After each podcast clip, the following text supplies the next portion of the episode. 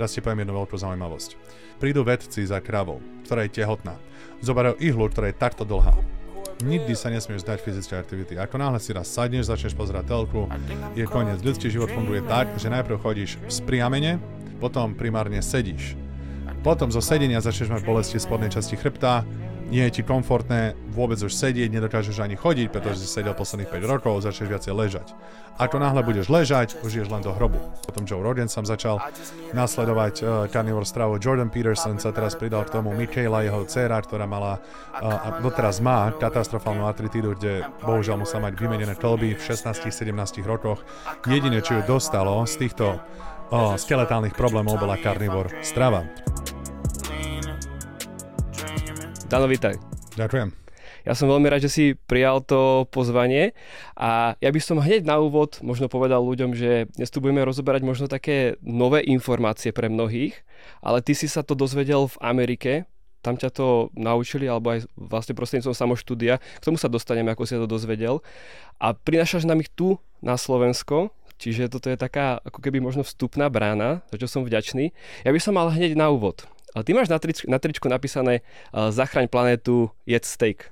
To si vymyslel ty, alebo je to... Čiže Zachraň planetu, jedz steak, to je uh, slogan, ktorý som vymyslel ja, pretože to je skutočnosť. Ono, ľudia sa obávajú um, toho, že budú konzumovať hovedzie meso, že sa bude produkovať viacej CO2, um, čo vôbec nie je pravda. Um, ľudia sa boja, alebo respektíve majú rešpekt pred tým, že zvieratá by mali žiť a a mali by si v podstate len žiť svoj život bez problémov, behať si po a tak ďalej, nemali by sme ich konzumovať z nejakého kultúrneho hľadiska alebo z nejakého um, hľadiska súcitu, hej. Um, bohužiaľ, príroda nám zariadila náš, potravinový, náš potravinový reťazec inak, ako je moderné porozumenie pre stravu. A Zachraň planetu Jedz Stage sa hlavne vzťahuje na ľudí, pretože keď ľudia začnú konzumovať viacej červeného mesa, zdravotné benefity sú mnoho väčšie, ako keď konzumujú rastlinné potraviny. Čiže to vyšlo vlastne z tvojej hlavy iniciatíva k tomu, že uh, pomôž sebe, pomôžeš aj planete. Presne tak. uh, ty, čo hovoríš možno na to, na to tvrdenie, že nie je to udržateľné, nie je udržateľné konzumovať nadmerné množstvo červeného mesa.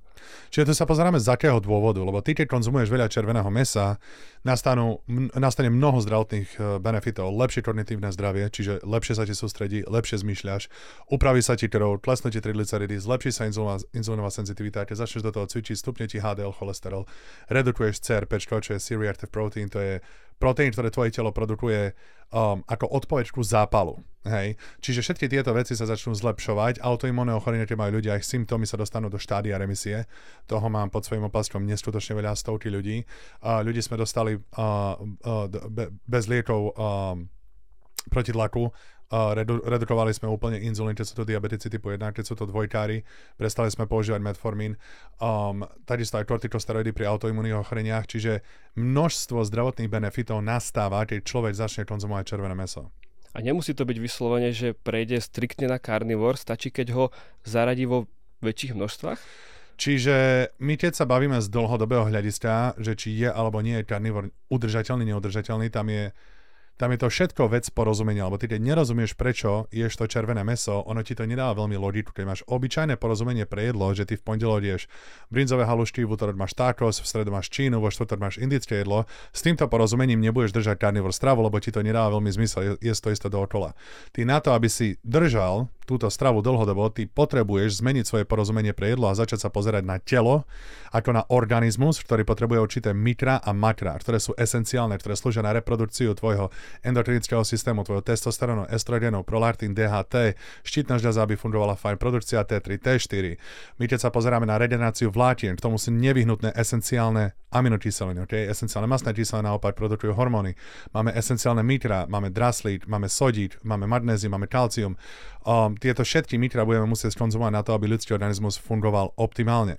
A červené meso nám ponúka všetky tieto živiny, čiže um, keď človek len zvýši konzumáciu toho červeného mesa a dajme tomu nahradí 80% svojej stravy čisto len červeným mesom, zvieracími produktami, vajcia, niektoré mliečne produkty a nie je laktozovo intolerantný, bude sa mu dariť o mnoho lepšie. A zvyšných 20% si pôjde svoj freestyle, povedzme, že dá si z času na čas so svojimi deťmi vajde zmrzlinu, hej, alebo dá si nejaký smotanový sen, alebo niečo z toho sveta, je to o mnoho lepšie, ako keby jedol iba smotanový sen, ako keby jedol iba tú zmrzlinu s deťmi a ne, nezásoboval to telo zvieracími produktami, pretože vtedy sa dostane do štádia nutričného deficitu a vysokého zápalu. To, sú, to je ideálne prostredie pre vznik ochorenia. Nutričný deficit a vysoký zápal, to je spôsobený vysokou konzumáciou rastlinných olejov a cukrov. To sú procesované jedla. Čiže keď sa bavíme o tom, že človek len zamení väčšinu svojej stravy za zvieracie produkty a eliminuje, alebo respektíve limituje rastlinné produkty a oleje cukor, bude sa mu dariť o mnoho lepšie tým reálnym výsledkom sa ešte dostaneme.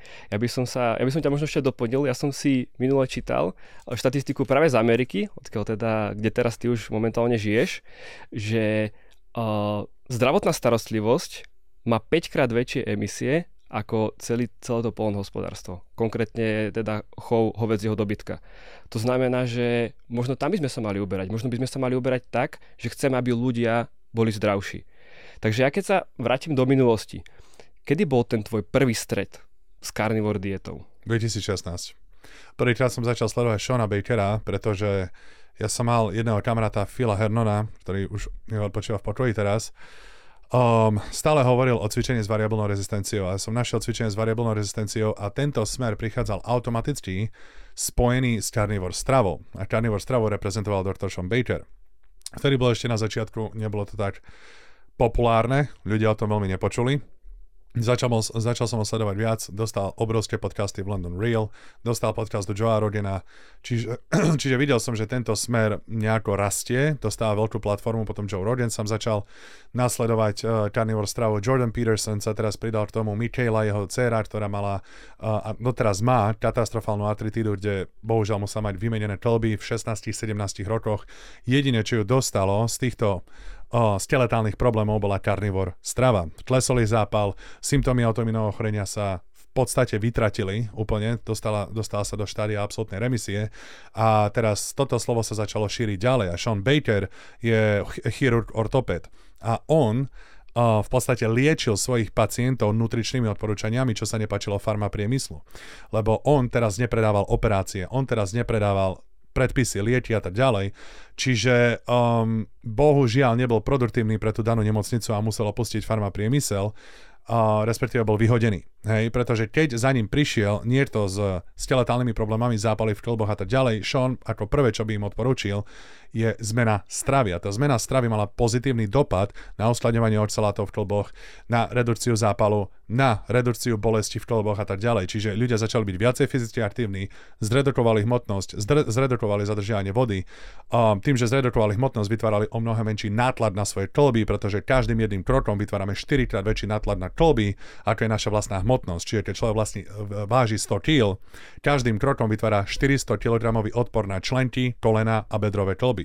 Čiže um, keď dokázal pomôcť eliminovať tento stres, plus zredukoval zápal v tele, plus sa vyplavili oxaláty, ktoré boli uskladnené dlhodobo v týchto kluboch, ľudia sa cítili lepšie a ich zdravie nedegradovalo ďalej. Tým pádom sa ich zdravie začalo zlepšovať a už nepotrebovali výmenu klubov, už nepotrebovali príklad lieky, ktoré bežne predpisovali, čiže on im pomohol s nutričnými odporúčaniami, čo išlo bohužiaľ voči farma priemyslu. A tak ho vyhodili. Bohužiaľ. Ja som minulé ho natrafil na Twitteri a som si pozeral a zrazu tam mal nejaké video, že si myslí, že je tak 50 na 50, že či ho zastrelia alebo nie. Tak neviem, že či nepreháňal náhodou. Preháňal. Ale, ale, ale zase na druhú stranu ide proti nejakému tomu zaužívanému smeru, že jednoducho radšej tých ľudí lieči tým jedlom, konec koncov však to povedal aj Hippokrates, nech je teda strava našim liekom. No a ten tvoj prvý stret teda bol v roku 2016, Sean Baker a spol sa to asi tak nejako nabalovalo. Aká bola tvoja reakcia, keď ti zrazu niekto povedal, že ješ iba živočišné produkty. Aká bola moja reakcia, keď mi to niekto povedal? Um, vieš čo, ja som karnivor stravu ešte, aby som doplnil, ja som ju sledoval najprv 4 roky bez toho, aby som vôbec začal nasledovať túto stravu. Čiže ja som do toho neskočil len tak. A v roku 2019-2020 som začal viacej experimentovať sám na sebe a zažil som veľmi pozitívne zmeny a benefity. Potom som to aplikoval na svojich klientov a zažil som lepšie výsledky, aké ako som zažil doteraz v živote. Ja som robil osobného trénera vo fitness priemysle sa pohybujem posledných 12 rokov a nikdy som nezažil lepšie a rýchlejšie výsledky ako na carnivore strave. Či som si hovoril, tu na niečo bude dobré. Hej, a potom som sa začal viacej vzdelávať na túto, na túto tematiku, až pokiaľ som tomu neporozumel úplne. Um, a z toho dôvodu teraz učíme 8. Semi- 8. oktobra 2023 seminár o carnivore strave v Nitre v Kašteli Oponiciach, pretože um, naučil som sa, že ľudský organizmus funguje určitým smerom, je veľmi prepojený so svojou evolúciou a to, ako vznikajú moderné ochorenia, inzulinová rezistencia, bežné kardiovaskulárne ochorenia ako hypertenzia, uh, morbidná obezita a tak ďalej, je priamo pripojené ku moderným procesovaný je, je procesovaným jedlám, ktoré sú niektoré len posledných 30-40 rokov staré a neexistovali počas evolúcie. My keď sa pozrieme na to, jak tento organizmus fungoval doteraz a keď ho vyživujeme týmito jedla, jedlami, na ktorých sa vyvíjal, v podstate všetky autoimunné reakcie odídu, človek sa cíti lepšie, vyzerá lepšie, um, schudne a aj kognitívne zdravie, depresie a podobne, um, sa zlepšujú. Čiže v roku 2020, ak som s tým začal experimentovať, som zažil všetky, všetky tieto benefity. Moji klienti zažili tieto benefity a v podstate to už som mal jasnú odpoveď. To, bolo, to bol smer, ktorému sa budem venovať. Aké teda choroby sa ti podarilo možno stabilizovať alebo dostať do, do tej remisie? Bežné je diabetes, typu 1, typu 2. Mám diabetikov typu 1, ktoré niektorí dní ani nepotrebovali použiť inzulín. Diabetici typu 2, ktorí úplne eliminovali metformín, ich hemoglobina A1C sme dostali zo 7,5, 8,5, naspäť na 5,0, 4,8. Um, ľudia, ktorí majú autoimunné ochorenia gastroenterologické, ako napríklad moja manželka, krónové ochorenie, ju sme dostali do štádia remisie. Potom ulcerozná kolitída, takisto do štádia remisie. Uh, skeletálne artritída, osteoporóza, všetko sa to zlepšilo pri carnivore strave. Hej. Čiže zápal sme redukovali, symptómy autoimunných uh, ochorení sa redukovali kvôli tomu, lebo imunitný systém odpovedá defenzívnym mechanizmom rastlín. Oxalaty, leptiny, saponiny, flavonoidy, všetky tieto uh, zložky sú v podstate defenzíva rastlín. Imunitný systém je v ľudskom organizme určený na to, aby chránil ľudský organizmus voči vonkajším baktériám, voči votrelcom. Lenže on sa aktivuje a agresívne odpovedá aj voči defenzívnym mechanizmom rastlín. Lenže my tieto defenzívne mechanizmy pravidelne konzumujeme 3, 4, 5 krát denne. Tým pádom tento imunitný systém je agresívny a namiesto toho, aby bol v kľude, je teraz v posilovni pri heavy metale a bočsuje teraz do vreca. Hej? Čiže to je situácia a čím viacej aktivujeme de- tento imunitný systém pre napadnutie svojho vlastného organizmu, máme veľmi vysoký potenciál na to, že si vytvoríme nejaké autoimunné ochorenie po 15-20 rokoch opakovania tohto systému. Takže to, tie autoimunné ochorenia sú vlastne dôsledkom našej vlastnej nezodpovednosti ako keby, lebo nevieme, že čo máme ako jesť. Ja som, minulo som tak čítal, že my sme jeden z mála živočišných druhov, ktoré ako keby zabudli, čo je jeho prirodzená strana, strava, pretože ty keď sa teda pozrieš na tento svet alebo internet stravy, tak máš vegánov, máš vegetariánov, máš nejakých frutariánov, máš nejakých raw, potom máš karnivoristov, máš strašne veľa týchto smerov a ten bežný človek sa proste vôbec nevie rozhodnúť. Hej, že sakra, tak toto mi dáva zmysel, ale aj toto mi dáva zmysel, toto mi dáva zmysel. A potom človek experimentuje, no ale keď experimentuje dlhšiu dobu, tak môže naštvať ten imunitný systém. Čiže autoimunné ochorenia nie sú len dôsledkom nesprávnej stravy, nesprávneho životného štýlu. Niektorí ľudia majú autoimunné ochorenie napísané vo svojom DNA. Dostanú mm. v 3, 4 rokoch, 5 rokoch. Čiže za tie 3-4 roky života, keď je to dieťa veľmi malé, a vyrastalo čisto na mlieku matky a ešte on pomaly začne hrísť nejakú tuhú stravu, ono nemalo dosť času na to, aby nejako poškodilo ten organizmus alebo aby niečo zvoralo. Um, čiže to je genetická, predispozícia, ktorá by sa odohrala tak či tak. Lenže sú ľudia, ktorí sú úplne zdraví a privolajú si autoimunné ochorenia alebo iné ochorenia, ktoré môžu mať uh, oni vo svojom DNA ako genetické predispozície tým, ako žijú tým, že non-stop aktivujú tento imunitný systém pre atak a pre napadnutie svojho vlastného organizmu. Lebo keď ten imunitný systém non-stop je nútený napádať svoj vlastný organizmus, je veľmi vysoká šanca, že nejaké z týchto autoimunných ochorení bude pretrvávať a ten imunitný systém to bude teraz opakovať pravidelne. Teraz to nemusí byť len autoimunné ochorenie, môže to byť typická hypertenzia, čo je vysoký tlak. Tým trpí kvanta, kvanta ľudí To dokážeme zvratiť carnivore dietou? Bez problémov. Hypertenzia, ako na to je milión ciest, ono, sú aj iné stravovacie režimy alebo metódy ako na to, lenže carnivore, aj ako v prvom rade človeka odleje, uh, nebude zadržiavať ten masívne množstvo vody, tým nejaké body z toho systoliku a, a, a dokáže stiahnuť. Uh-huh takisto aj diastoly, čiže dokáže redukovať tento krvný tlak, tým pádom teraz dáva o mnoho menší stres na svoje obličky, lebo obličky sú najviac ovplyvnené vysokým tlakom, nie bielkovinami, nie bielkovinami ale vysokým tlakom. Čiže redukovať vysoký tlak je číslo jedna. Potom, samozrejme, ako obličky lepšie filtrujú, celý organizmus funguje lepšie. Pečenie je tak zaťažená defenzívnymi mechanizmami, ktoré potrebuje detoxikovať pravidelne. No a človek sa začne cítiť lepšie a hlavne to sústredenie a zmýšľanie je efektívnejšie, rýchlejšie a čistejšie. Hej, že ten pocit únavy cez deň zrazu z človeka opadne. Sú ľudia, ktorí nevedia fungovať dlhšie ako 8-9 hodín bez toho, aby si neľahli na 30 45 minút. Hej, čiže to je následok toho, že ich telo je v štádiu vysokého zápalu a nutričného deficitu kvôli tomu, čo jedia. Čiže sú ľudia, ktorí si dokážu sami týmto nezdravým štýlom a v prostredí, kde nie je dosť nutricií pre regeneráciu hormónov a vlátien a je veľmi vysoký zápal, privolať nejaké ochorenia neskôr v živote. Teraz nič nie je garantované. My sa bavíme o predispozíciách, o pravdepodobnostiach, čo sa môže stať, pretože dostaneš argument, môj dedo mal 85 rokov, celý život fajčil a pil a predsa sa dožil. Skús. No choď skús, či aj ty budeš jeden z tých šťastlivých, že budeš fajčiť 35 cigariet denne, piť liter vodky a uvidíme, či aj ty budeš mať to šťastie dožiť sa 85.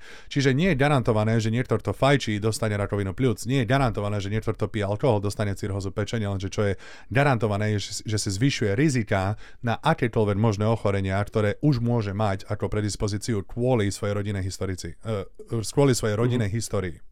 Čiže vlastne sa bavíme len v tomto prípade o tom znižovaní pravdepodobnosti. Hej, keď niečo eliminuješ, rozhodneš sa nepiť, rozhodneš sa nefajčiť. Neznamená, že nedostaneš rakovinu plúc, ale znamená to, že výrazne znižíš tú pravdepodobnosť, že to dostaneš.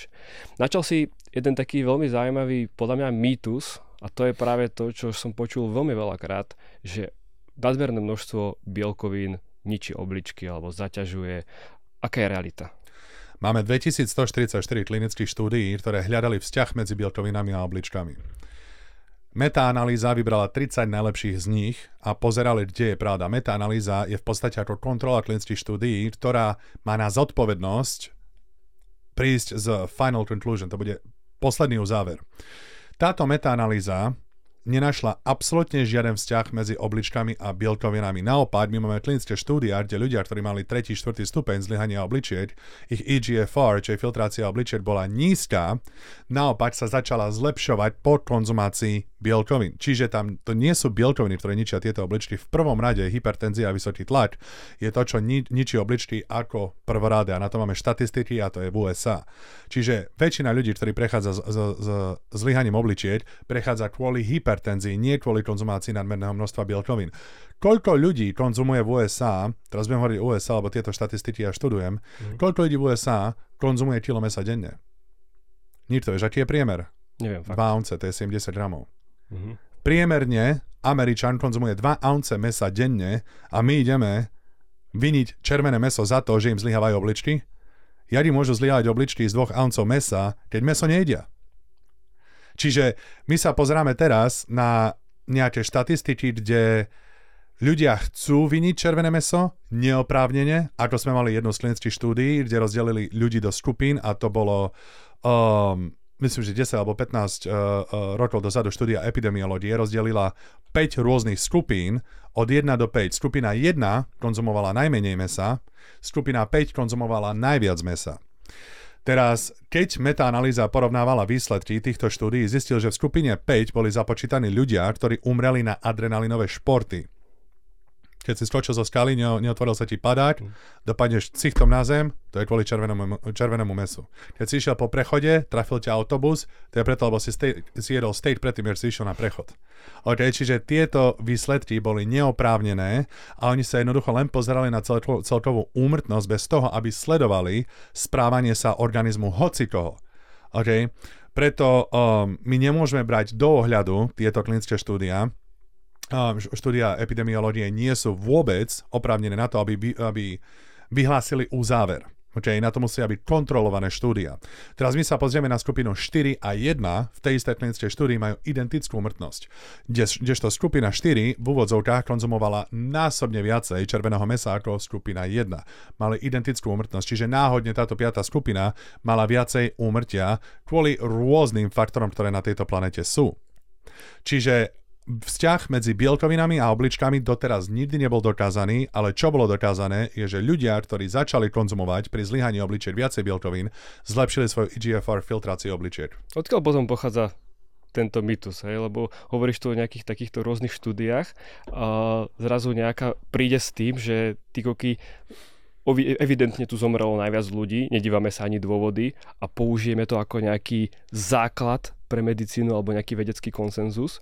Odkiaľ je teda pôvod toho, že bielkoviny a obličky to je niečo zlé? Zvýšený kreatinín v krvi a BUN, blood urea nitrogen, čo je odpad po metabolizácii bielkovín. Keď konzumuješ viacej bielkovín, zvyšuje sa ti tvoj kreatinín. Na základe tohto kreatinínu oni vyhodnocujú, že obličky nefiltrujú krv správne, lenže to nie, to nie je absolútne story, pretože tieto testy sú prispôsobené pre každodennú Margitu 47 ročnú, ktorá si dá božku na obed, dá si cukor s kávou, po, po obede si dá, ja neviem, kapustové fliačky, na večeru rohlic s maslom ide spať. Čiže táto Margita skonzumovala pravdepodobne 17 gramov bio nedostupných bielkovín za kompletne celý deň, čiže jej produkcia kreatininu bude nízka.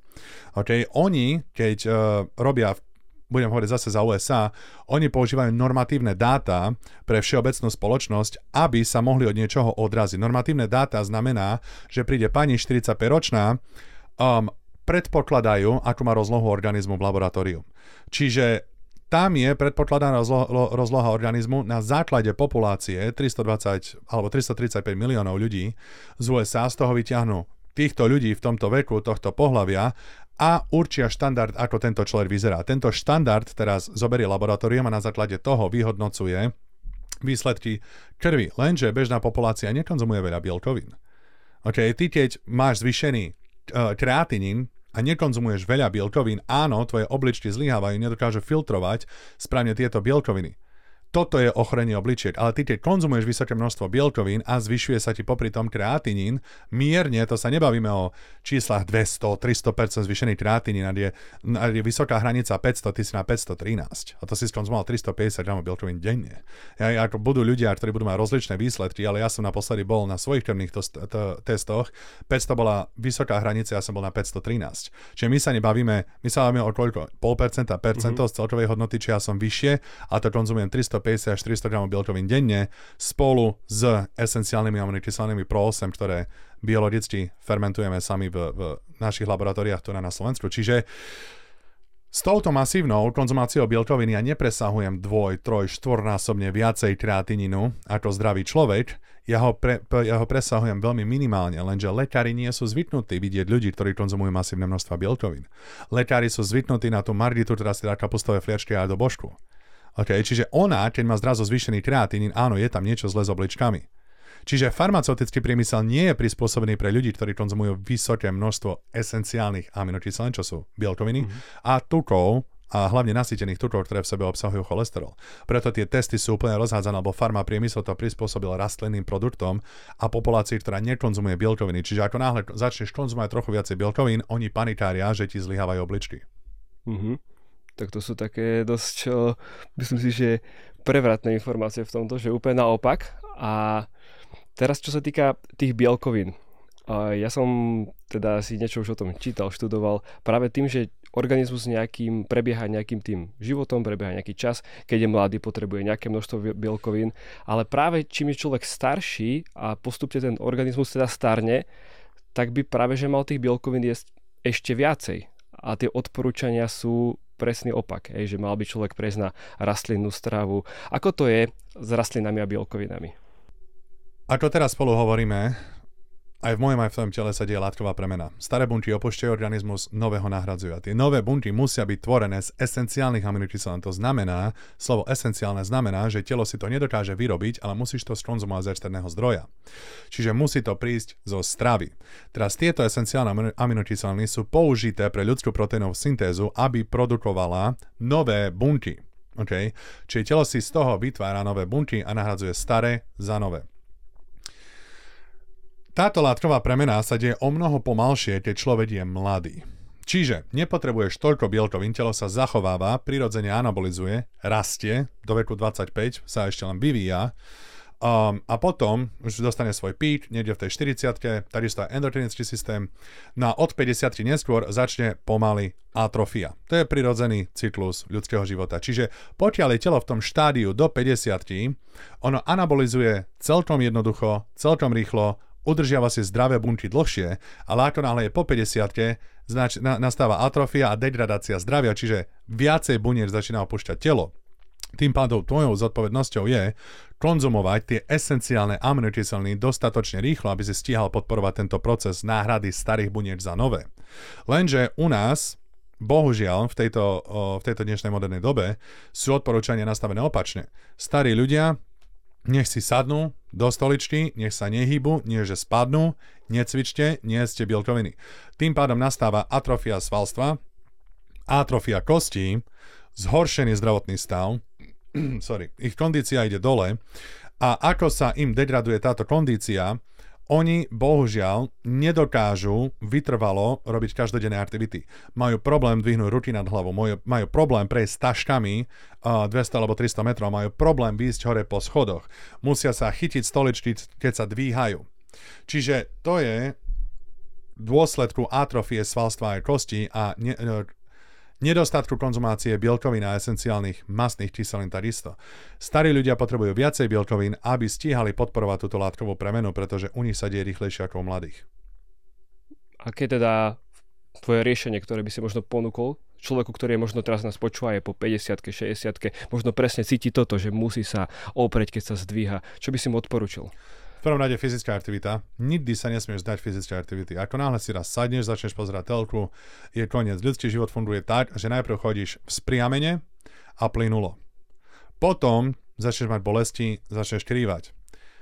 Stojáš, začneš krývať, máš bolesti, si začneš viacej sadať. Potom primárne sedíš. Potom zo sedenia začneš mať bolesti v spodnej časti chrbta, nie je ti komfortné vôbec už sedieť, nedokážeš ani chodiť, pretože si sedel posledných 5 rokov, začneš viacej ležať. Ako náhle budeš ležať, už ješ len do hrobu. Okay? Čiže ty si musíš udržať to telo v tej vzpriamenej polohe čo najdlhšie. A tvojou zodpovednosťou je pravidelne cvičiť, okrvovať, okysličovať svalstvo, držať svoje srdce silné tým, že ho zaťažujem a vystresujem, lebo ľudský organizmus funguje na princípe stresu a regenerácie. Vytvoríš fyzický stres, tento stres je stimulus pre zmenu a regeneráciou nastane tá zmena a telo sa stane silnejšie, rýchlejšie, odolnejšie, vitálnejšie. Čiže ty musíš vystresovať ľudský organizmus fyzickou aktivitou. Okay? To je číslo jedna. Základ. Potom konzumovať viacej zvieracích produktov a kompletne eliminovať rastlinné oleje a cukor. Keď teda riešime tie bielkoviny, aby som to možno uzavrel, presne tú tému, čo teda uh, rastlinná strava ako zdroj bielkovín? Čiže bielkoviny, um, to je reťaz z 21 aminokyselín. S8 je esenciálnych, 13 je neesenciálnych. 13 si telo samo dokáže vytvoriť, 8 je esenciálne, to človek musí skonzumovať. Bohužiaľ, nie všetky bielkoviny majú rovnakú biodostupnosť. Biodostupnosť znamená, koľko z týchto bielkovín sa skutočne vstreba do krvného obehu a bunky využijú pre proteínovú syntézu. Zvieracie bielkoviny sú najefektívnejšie a najanabolickejšie bielkoviny na celom svete. Vajcia 48%, využitie pre proteínovú syntézu. Meso, ryby 38%, syry, tvrdé syry, mliečne produkty, ktoré sú nepasterizované 32%, servátkový proteín, ktorý je najpopulárnejší zo všetkých je na 18%, kaseinový proteín 16% a toto sú dáta mimochodom z SON formuly, čo je najinteligentnejšia práca na strebateľnosť bielkovín na celom svete.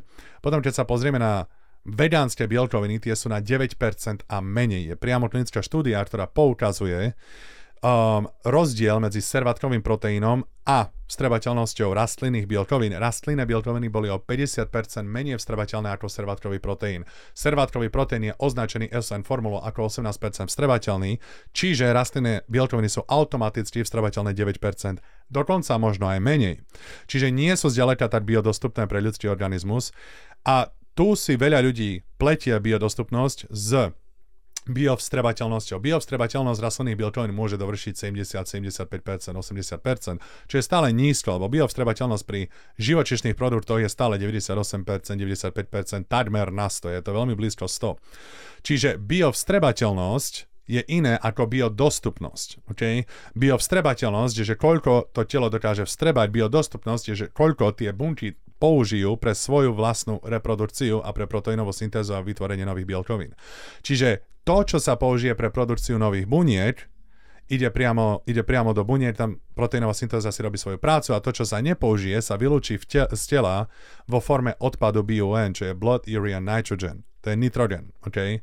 Um, Čiže rastlinné bielkoviny sú o mnoho menej strebateľné ako živočišné bielkoviny, plus za sebou prinášajú široké spektrum defenzívnych mechanizmov, ktoré majú negatívny dopad na ľudský organizmus. Keď vidíš na internete všelijakých tých uh, nabitých, uh, vyrysovaných chalanov a tvrdia, že toto dosiahli vegánskou strávou, myslíš, že je to pravda? Alebo či to je, lebo veľa, už som počul aj také prípady, že propagoval nejaký chalanisko vegánsku stravu a potom sa zistilo, že dával do toho vajcia, dával do toho ryby. Myslíš, že toto, takémuto niečomu môžu ľudia dôverovať? Máme sa vrcholových športovcov, ktorí sú známi vegáni. Väčšinu kariéry držali svoje telo na živočíšnej strave, dosiahli, sa na, dosiahli to na vrchol, potom prešli na vegánsku stravu a šíria slovo o tom, že vegánska strava je bez problémov pre vrcholových športovcov. Dokážeš podávať maximálne výkony na vegánskej strave s veľmi širokou suplementáciou, áno, nie na samotných rastlinách. Dáme tomu, že suplementuješ riboflavín, B12, biodostupnú K2, kreatínin, uh, kreatín, samo sebe L-karnitín. Tieto sú esenciálne zdroje pre ľudské telo, aby uh, podávalo ten maximálny výkon. Čiže ak to všetko suplementuješ, zase sprocesovaného prostredia, pretože to musíš z niečoho vytvoriť, nie je to tak biodostupné ako priamo z mesa.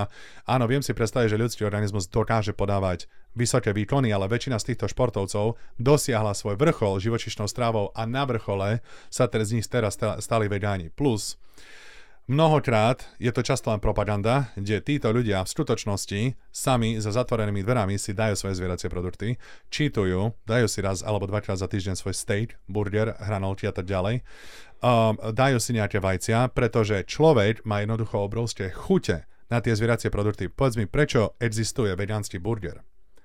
Prečo by som mal potrebu zobrať rastliny a pomlieť ich do tvaru mesa, keď ja sám bojujem proti mesu? Ja nerobím zo stejku púpavu. Mňa púpava nezaujíma. Ja jem steak vo svojej originálnej podobe. To je preto, lebo oni sami majú obrovské chute na tú prirodzenú stravu. Lenže v momentálnej zmetenej dobe nerozumujú veľmi tomu, čo robia, z hľadiska vstrebateľnosti pre ľudský organizmus, ale tam sú potom iné systémy dôvery, ako zachovať zvieratá, neobližať zvieratám a tak ďalej. Čiže to je jedna, je jedna časť tejto stránky, ale druhá časť tejto stránky je, že oni skutočne majú chuť po tomto mese.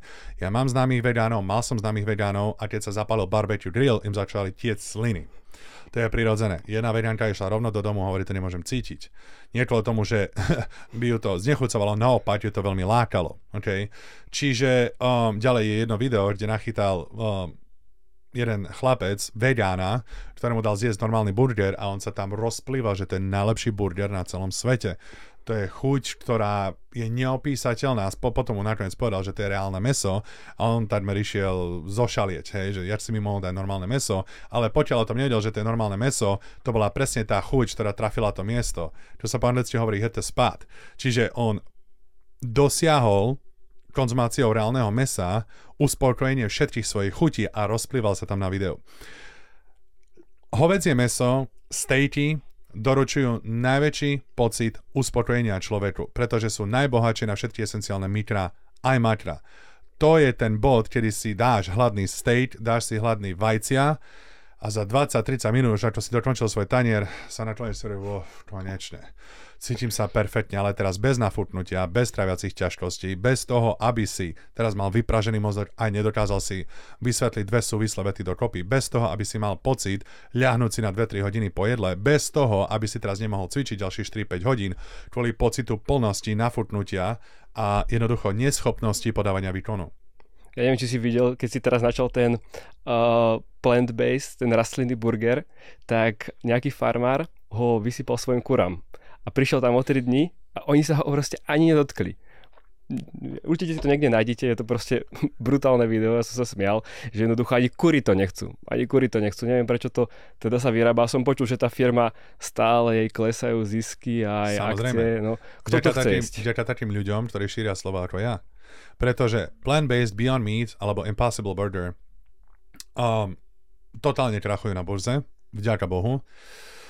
Tieto jedlá uh, sú nutrične nebenefitné pre ľudský organizmus, definitívne človek bude trpieť nutričným deficitom, uh, skonzumuje vysoké množstvo defenzívnych mechanizmov uh, spolu s, tým, s týmito nízko a nízko biodostupnými bielkovinami, um, plus sú vysoko profitové. Ty dokážeš v rastlinnom svete a pri rastlinných produktoch dosiahnuť 75-80% profit, kdežto pri živočišných produktoch v priemere je to 30%. Čiže to je denenosť rozdiel. Teraz máš obrovské firmy ako Tresco, máš firmy ako Nebesko, ktoré vyrábajú tieto rastlinné produkty. Beyond Meats, okay, Impossible Burger. Všetky tieto firmy majú obrovské profity na každom jednom produkte. Čiže teraz je to otázka biznisu alebo otázka zdravšej alternatívy za meso. Určite to není otázka zdravšej alternatívy, alebo ani ekológiu za tým určite nemôže nikto hľadať, pretože viem, že to není spracované jedlo, to je ultra spracované jedlo. Na to treba postaviť reaktor a v tom reaktore si simulujú ako keby rast tých buniek, rast toho mesa, ale na základe nejakých tých neviem, rastlinných vecí, čo tam dávajú, fakt netuším presne, ako ten proces je, ale viem, že to má ešte vyššiu environmentálnu stopu, ako klasicky, keď človek má, kor- má krávu, ona si, ja neviem, po možno 14-18 mesiacoch sa to teraz posiela na bytunok a z toho si potom spraví, spraví si z toho steak. Neviem, či možno vieš, nakoľko by dokázala jedna kráva uživiť jedného človeka, keď ju človek porazí. Priemerná kráva bude mať 500 kg živej váhy, povedzme, že potom ako ju celú človek spracuje, má 350 čisté váhy. Keď človek skonzumuje kilo mesa denne, to má 350 dní. Jedna jediná krava. Čiže ako keby nárok. Hej, ale kilo mesa teda sám si povedal, že Američania jedú dve unce. Hej, čiže... Dve unce. To je v priemere, ktoré nájdú v týchto fast foodoch a v každodennom životnom štýle. Teraz, teraz ti poviem jednu veľkú zaujímavosť. Je veľká vec okolo laboratórneho mesa. Meso, ktoré je vyrobené v laboratóriu. Okay? Um, oni ho tam vyrábajú na základe baktérií, ktoré potrebujú priamo z teliata, ktoré je ešte v bruchu, lebo ako náhle sa to teľa narodí, tie baktérie opustia srdce. Čiže len pre tých ľudí, ktorí si myslia, že je to lepšia alternatíva alebo, alebo príjemnejšia pre zvieratá, takto sa dostávajú tieto baktérie. Prídu vedci za kravou, ktorá je tehotná, zoberajú ihlu, ktorá je takto dlhá a pichnú to do, rovno do srdca malého teliata, ktoré ešte nie je narodené a vyťahnú mu krv zo srdca s touto krvou teraz idú do laboratória a tieto baktérie používajú pre produkciu nového laboratórneho mesa. Čiže ľudia, ktorí sú za tento systém, sú absolútni psychopati a nemajú ani trochu srdca v sebe, ani trochu citu v sebe, ak sú ochotní podporovať tento smer, laboratórne meso, čo teraz na nás tlačí Bill Gates a tak ďalej, hej, táto demokratická strana. Čiže to je absolútna psychopatia a je to neprirodzené, ani v prírode to takto nefunguje, že priamo zo srdca nenarodeného malého teliata sa vyťahuje krv.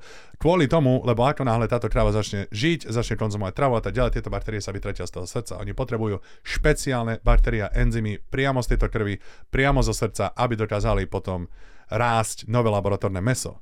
Okay, čiže toto pre vegánov sú novinky. Tieto informácie títo vegáni nemajú. Oni sa pozerajú skôr na to, že my zabijeme zviera, alebo že to zviera je vystresované. Mimochodom, takto to zariadila matka príroda a človek, ľudský organizmus je produktom matky prírody, lenže nikto si neuvedomuje to, že na to, aby sme vyprodukovali vegánsku stravu, my zavraždíme milióny zvierat všetky jašterice, všetky chrobáky, všetky veveričky, všetci krtkovia, vše, každý celý hmyz, všetko je mŕtve na to, aby my sme orali pole pre tieto vegánske produkty. Lenže aký je rozdiel, keď my zabijeme jašterice, krtkov, hmyz, uh, veveričky, čokoľvek na tom poli žije, je mŕtve. Aký je to rozdiel proti krave? To nie sú ten milé zvieratá. To sa nepočíta život za život. My keď sa počítame život za život, vegani masakrujú život na tejto planete masakrujú. Okay? Pretože ako to sme sa teraz bavili, jedna krava zasytí jedného človeka na rok, ak konzumuje kilo mesa. Kto konzumuje kilo mesa? Ja. Nie veľa ľudí. Mnoho ľudí, čo ja mám vlastne klientov alebo ľudí, ktorí nasledujú karnivor stravu, konzumujú 400-600 gramov mesa denne, k tomu pár vajec, polovicu masla, polovicu masla asi takého veľkého a dovidenia. To je všetko na celý deň, čiže im tá kráva by vystačila aj na, aj na rok a pol. Na to ale, aby ja som vytvoril Impossible Burger uh, alebo Beyond Meat, ja potrebujem vyvraždiť milióny životov.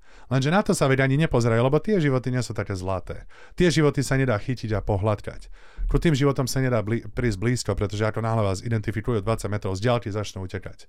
Hej, všetko sa to schová pod zem, hmyz, kto by hľadal hmyz, kto by hľadal chrobáky, kto by hľadal, ale počkaj, nie sú to živé organizmy.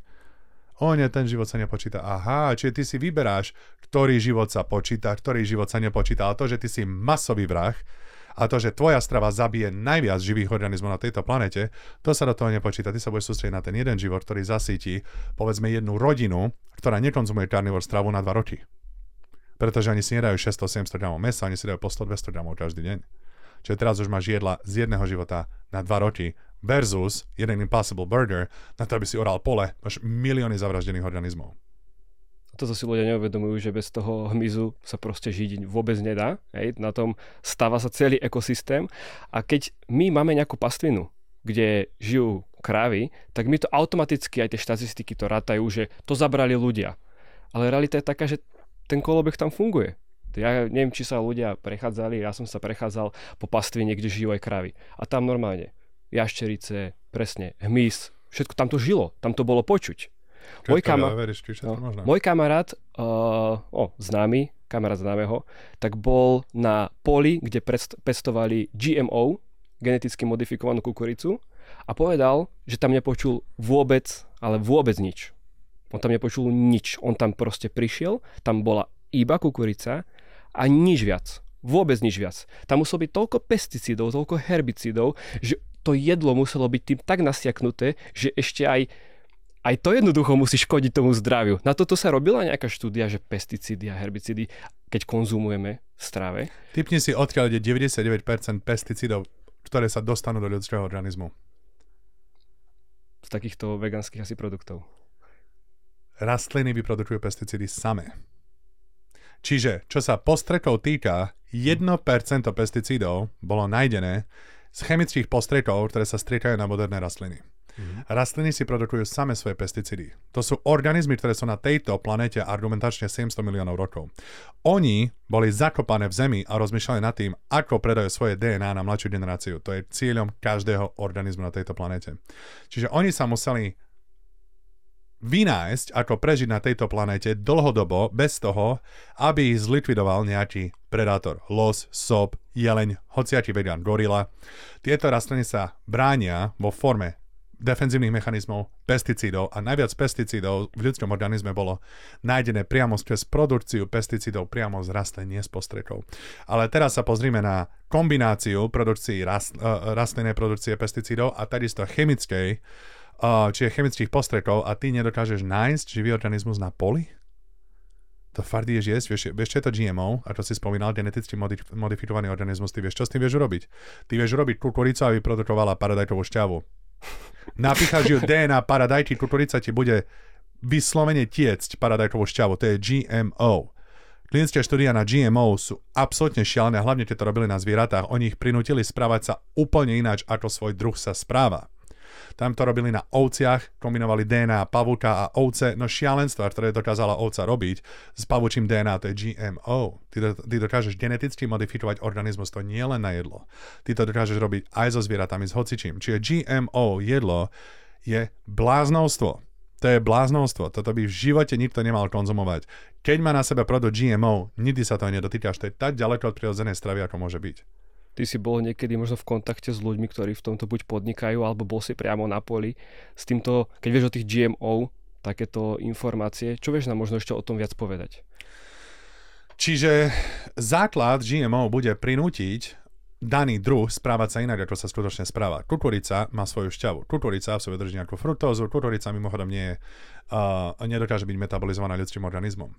Ale my keď chceme kukuricu, aby sa správala neprirodzene a pichneme do nej DNA z paradajky, ona začne teraz produkovať paradajkovú šťavu.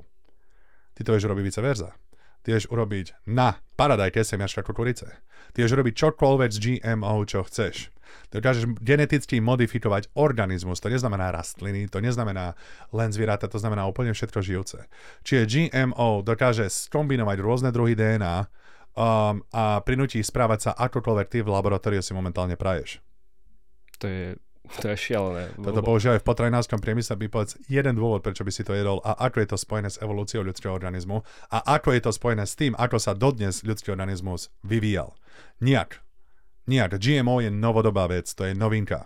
A najhoršie je, že to je prezentované ako nejaká cesta z tejto klimatickej krízy alebo z tejto environmentálnej krízy, v ktorej sme sa dostali, že zvýšime produkciu na 1 hektár alebo na 1 ár, nejakú jednotku si vymysleli každopádne to, čo potom ten človek, čo to s tým človekom vlastne robí. Hej? Že isto to nie je niečo zdravé, plus tie pesticídy, plus tie samotné, tie chemické obradné mechanizmy. Myslím si, že k tomu sa teraz vlastne môžeme dostať, lebo už si viackrát toto načal, že rastliny bez toho, aby boli GMO, si produkujú niečo, čím sa bráňa, pretože, ako si povedal, x miliónov rokov si zakopaný v zemi, potrebuješ sa brániť. Dáva to úplnú logiku, ale nielen, že to dáva logiku, ale je to jednoducho odsledované, sú na to štúdie. Ja som bol veľmi prekvapený, keď uh, som toto vôbec objavil, lebo nikdy som sa predtým nad tým nezamýšľal. Fakt, že tiger, OK, ten sa vie brániť, buď ti utečie, alebo ťa proste zabije. Los, to isté, bizon, to isté, zubor, to isté. Však v Afrike najnebezpečnejšie zvieratá sú bylinožravce. A teraz čo robia rastliny? Čo robia rastliny na to, aby prežili? Cieľom každého organizmu na tejto planete je predať DNA mladšej generácii. Každý organizmus chce rásť do výšky, do šírky, dosiahnuť ideálnu veľkosť, ať je limitovaná veľkosť v rámci zviera, zvieracieho druhu. Každý bude mať svoju danú výšku, hmotnosť v rámci svojho druhu, ktorú má dosiahnuť ako dospelý jedinec. V rámci rastlín a vegetácie to je ale ináč. Vegetácia môže ísť neobmedzene, vysoko, vysoko, vysoko, desiatky metrov do výšky. Okay, táto vegetácia sa teraz musí nejako zachovať. Ak sa nezachová, iné druhy ju vytinožia. Los začne žrať. Dajme tomu vegetáciu, táto vegetácia sa bráni vo forme oxalátu a teraz je to boj. Pretože los potrebuje túto vegetáciu pre svoju potravu, pre svoje mikrá a makrá, pre fermentáciu vlákniny na esenciálne masné kyseliny, v tom sú vegánske organizmy odlišné od našich ľudských organizmov, k tomu sa dostaneme, ale tento los si teraz vybudoval defenzívne mechanizmy voči oxalátom. Los dokáže deaktivovať oxalaty už vo svojich slinách. Prečo? Lebo je to neustály boj. Rastlina sa snaží vymyslieť, ako prežiť, los sa snaží zistiť a vymyslieť, ako prežiť na tieto rastliny, čiže vytvára kontraatak. Čiže kontra napadnutie, oxalato, aby ich dokázal deaktivovať a dostal z týchto rastlín len to, čo je pre neho výživné. Teraz my, keď sa bavíme o veganských organizmoch, oni majú obrovské tráviace trakty. Príklad gorila. Keď budeme hovoriť o tom najpodobnejšom k ľudskému organizmu. Obrovské vypuklé brucho, pretože má o mnoho dlhšie čreva. V týchto črevách hostí miliardy a miliardy a miliardy viacej baktérií ako ľudský organizmus. Tieto baktérie dokážu fermentovať vlákninu na esenciálne mastné kyseliny, čiže tento organizmus z vlákniny dostáva energiu. Ľudský organizmus z vlákniny nedostáva energiu a vláknina v podstate preletí len cez traviaci trakt a zanechá za sebou nadúvanie, plynatosť tráviaci diskomfort. Ne, nedokáže sa vstrebať do krvného obehu a nespolupracujú s ňou bunky. Vláknina nie je esenciálna pre ľudský organizmus, to znamená, že ju človek nemusí konzumovať, aby prežil.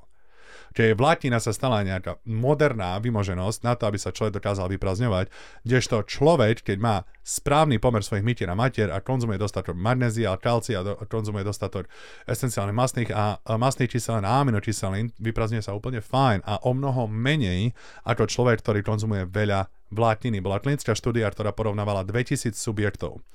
Prvých tisíc subjektov nekonzumovalo vôbec žiadnu vlákninu, a to neboli karnivoristi. Druhých 2000 subjektov konzumovalo, konzumovalo veľa vlákniny a po šiestich mesiacoch robia, robili štúdia kolonoskopie. Toto sú gastroenterologické dáta, nie štúdia epidemiológie. Čiže toto sú o mnoho dôveryhodnejšie dáta ako epidemi- e, epidemiológia, pretože nie je absolútne žiadna kvalitná klinická štúdia, ktorá poukazuje na nejaké benefity vlákniny na ľudský organizmus, gastroenterologického pôvodu alebo nejakého seriózne kontrolovaného pôvodu. Väčšina z nich sú len štúdia epidemiológie. To sú surveys, čiže dajú ľuďom vypísať listočky a čokoľvek tam napíšeš, to berú ako vyhodnotenú situáciu. Preto epidemiológia nedokáže vyhodnocovať záverečné uzávery. Kdežto gastroenterologické dáta sa pozerali priamo do čriev skrz kolonoskopy a sledovali správanie sa čriev a ich zmenu v zdravotnom stave. Na prekvapenie, skupina, ktorá konzumovala vysoké množstvo vlátiny, mala o mnoho viacej opotrebované črevá, pretože ich používali viac. Chodili na vecko o mnoho čas, často. Ty nemáš chodiť na vecko 5 krát denne. Ty nemáš vylúčovať odpad 6 krát denne. Vieš, čo to znamená? Organizmus to nedokáže vstrebať, čo si momentálne zjedol. Produkuješ veľmi veľa odpadu. To znamená, že konzumuješ veľmi veľa odpadového materiálu. Ty keď prejdeš na karnivo stravu, ako prvé, čo zistíš, je, že nechodíš na záchod tak často pretože všetko, čo si zjedol, sa momentálne dostane do tvojho krvného obehu a bunky s tým spolupracujú a regenerujú sa z toho, tvoje vlákna a tvoj celý endokrinický systém. Čiže je nevyhnutné konzumovať vysoko vstrebateľnú stravu, tým pádom zaťažuješ menej svoje čreva a držíš ich zdravšie. Ja som si všimol, som aj na sebe skúšal, že keď si človek zúži to stravovacie okno, napríklad, ja neviem, 8-6 hodín, to je jedno, tak aj vtedy tie čreva nejakým spôsobom Mám skrátka pocit, že to lepšie pracuje, nie je to nič nejaké, že nadúvanie, ako keby človek im nechá priestor, nech si oddychnú. Súvisí to aj s tým? Čiže pri prerušovnej hľadovke dostávaš dostatočné množstvo času na to, aby si zregeneroval tie čreva. Klesne ti zápal, inzulín ti klesne, pri 16-20 hodinách úplne na nulu. Telo má dostatočné množstvo času na to, aby nemetabolizovalo nič, tráviaci trať si oddychol a potom, keď dodržuješ tento harmonogram pravidelne, tvoje tráviace enzymy sa začnú prispôsobovať tomu stravaciemu oknu a tvoje telo už bude pripravené metabolizovať stravu v ten presný čas, kedy každý deň preruší svoj fasting. Okay, čiže áno, je to veľmi benefitné pre telo, je to veľmi prirodzené pre telo. Nie stále bol fasting pravidelný, pretože v prírode, my keď sme boli, uh, dajme tomu zberači lovci, um, homo, ho, báme sa homo habilis, homo erectus, tam si nemal ten luxus, aby si si sám stanovil, že zajtra od 12. do 8. jem a potom nejem. Nie, tam bol fasting 3 dní, lebo si nič nechytil, potom si niečo chytil a jedol si 7 dní za sebou non-stop a potom si 4 dní zase nejedol, lebo si nič nevedel chytiť. Čiže bolo to veľmi prerušované. Preto prerušovaný pôst, neplánovaný pôst je prirodzený ľudskému organizmu a ponúka veľa benefitov. Čiže odporúčaš to ako keby nemať úplne že striktne da, stanovené tie časy, že byť taký variabilnejší v tomto? Záleží podľa cieľov. Anabolický cieľ, keď je napríklad? Anabolický cieľ, uh, človek bude musieť konzumovať kalórie nie okolo aktívneho metabolizmu, možno tých 100 kalórií extra nad aktívny metabolizmus. Mnoho ľudí nemá genetiku, ktorí dokážu ísť do surplusu 1000 kalórií, 1200 kalórií absolútne stlustnú. masívne množstvo energie začnú ukladať v oblasti pásu hlavne. čiže minimálny kalorický surplus, kalórie držať nie okolo aktívneho metabolizmu a hlavne keď konzumuješ vysoko vstrebateľné zdroje živín, ako primárne karnivor stravu, ty ani nebudeš mať chuť jesť toľko mesa vajec. Keď ty budeš tak zasítený, že ty nebudeš mať chuť konzumovať tak veľa jedla. Toto je práve ten, ten ako keby problém, lebo keď aj napríklad ja, keď uh, chcem napríklad nabrať nejakú svalovú hmotu a dám si, OK, tak dneska si dám karnivor deň, lebo ja nie som, že by som bol nejaký striktný karnivorista, ale sem tam si dám nejaký karnivor deň, tak človek už le, keď si dá len tú praženicu uh, na masle, tak už je zasytený na niekoľko hodín. Presne tak. To, to je veľmi zaujímavé. si dať cereálie s mliekom. O 9. 10. a keby ti vystrelili dieru brokovnicou do žalúdka. No, presne. Hladný, nervózny, problémy s cukrom, e, niektorí sa dostali do štádia hypodlikemie, e, no, katastrofa. Hej, nie je to nutrične benefitné pre ľudský organizmus, kdežto vajcia sú jedna z najnutričnejších jedál na celom svete a najanabolickejšie bielkoviny. Ďakujeme, že ste si vypočuli prvý diel Danielovho troškastu. Nezabudnite nás odoberať, aby vám neunikol druhý diel a takisto ďalšie troškasty so zaujímavými hostiami. Pretože inšpirácia prichádza nečakane a nikdy neviete, kedy tá jedna informácia, moment, alebo troška ovplyvní váš život. Ahojte.